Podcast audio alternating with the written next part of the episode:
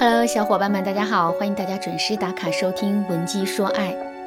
如果你在感情当中遇到了情感问题，你可以添加微信文姬零六六，文姬的全拼零六六，主动找到我们。我们这边专业的导师团队会为你制定最科学的解决方案，帮你解决所有的情感问题。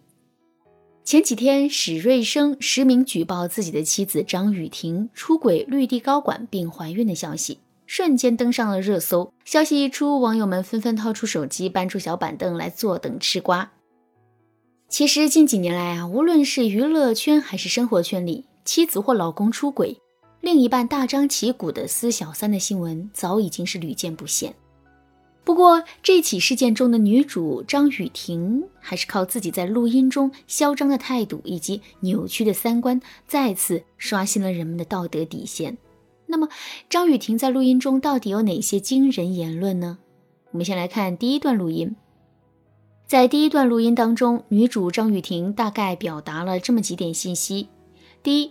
她之所以会出轨，是因为绿地高管陈军暗箱操作，帮她实习转正，并且还许诺分给她三分之一的家产；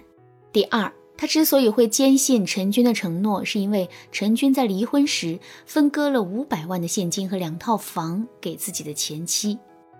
这个举动让女主觉得陈军是一个重承诺、有情有义的好男人。另外，陈军还以女朋友的身份把她带回家见了家长。第三，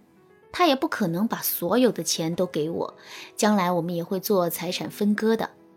通过这句话，我们就能看出，绿地高管陈军也并不是女主最后的归宿。事实上，女主张雨婷早已经做好了分割财产，然后傍上更有钱的男人的准备。第二段录音的重点信息是，张雨婷趾高气扬地告诉自己的老公：“对我来说，你就是我的安全牌，并且还满是兴奋和得意地讲述自己的备胎计划。”第三段录音的内容最扎心了，男主带着哭腔追问女主说：“你确定这是陈军的孩子吗？他不是说自己没有能力吗？”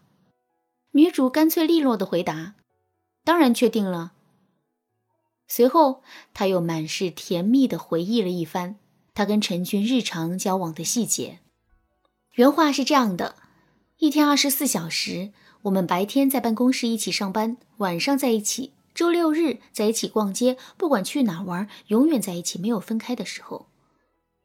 说完这段话之后，女主就开始给男主泼脏水，指责他对自己缺少陪伴，每月的生活费远远不够自己花销等一些内容。总之啊，那种恬不知耻的样子，真是气得人牙根痒。不过生气归生气，听完这三段录音之后，我们还是要从一个专业的角度，理性的来分析一下这件事。首先，如果用一个词来概括事件里的女主的话，最恰当的一个词应该就是“捞女”。什么是捞女？欢乐颂里曲筱绡就曾经指责过樊胜美是捞女，理由如下：第一，樊胜美身上有一种扭曲的自尊心，为了能取得荣誉和引起别人的注意。他会在各种场合疯狂地刷存在感，比如说酒吧开业，为了能挤进上层人的圈子，不惜去傍大款；为了不被别人小看，他会浑身挂满各种名牌 A 货，甚至和周围的人相处时，他都会习惯性的通过对方的穿戴、出行来判断这个人到底有没有钱。第二，樊胜美的感情观里也充满着各种拜金的成分，这一点。从他对老同学王百川的态度里就能看出来。一开始他觉得王百川开着豪车，事业有成，就各种对他芳心暗许、和颜悦色。后来他发现王百川不过就是个借豪车装阔的小老板，对他的态度啊，立马就冷淡了。其实樊胜美身上的种种表现，就大致描绘出了一个捞女的特征。如果再用一句更准确的话来概括的话，所谓的捞女就是抛弃尊严。用自己的灵魂和身体来换取金钱的女人。另外，我们还要知道一个事实：这个事实是我们做任何事情的目的，本质上都是为了让自己获得源源不断的安全感。比如说，我们在工作的时候勤勤恳恳努力赚钱，就是为了能让自己在经济上获得安全感；我们在择偶的时候殚精竭虑的想要找到一个本分靠谱的男人，其实也就是为了能够在感情的持续性上获得安全感。其实捞女的拜金也是为了安全感。说的再具体一点，就是捞女会觉得他们内心的不安全感其实是可以被金钱给填满的，所以他们不需要爱情，不需要真诚，也不需要道德，只要能够源源不断的得到钱，他们就愿意用自己的身体和美貌去交换。可是金钱真的能够带给我们足够的安全感吗？答案显然是否定的。就拿这起事件中的女主张雨婷来说吧，一次出轨的丑闻让她身败名裂，并且失去了原本幸福的家庭和一个掏心掏肺爱她的老公。可是通过出轨这件事，她究竟得到了什么收益呢？三千万的资产和三分之一的身家，这显然是一张空头支票。根据现有的信息，我们能够知道的就是，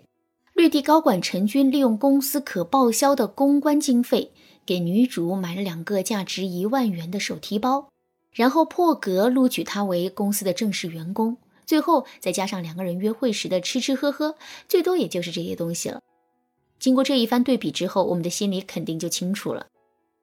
虽然这一路走来，女主都是风风火火的，一边缜密地计划着自己的备胎计划，一边不遗余力地勾引男高管，可实际上她却做了一个赔本的买卖。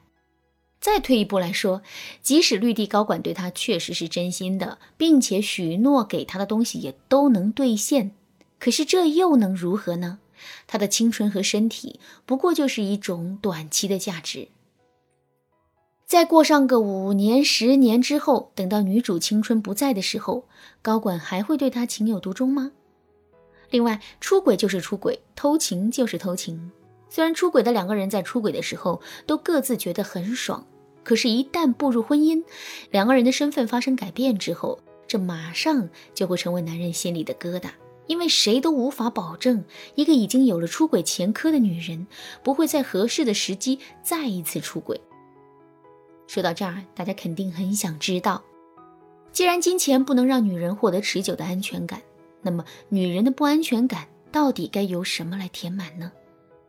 这就是我们下节课要讲的内容了，大家一定要记得准时收听。另外，如果你觉得自己也是一个追求物质的姑娘，但是你不知道自己的追求是合理的，还是已经到了拜金的程度，这个时候我建议你添加微信文姬零六六，文姬的全拼零六六，来获取我们导师的专业指导。好啦，今天的内容就到这里啦，文姬说爱，迷茫情场，你得力的军师。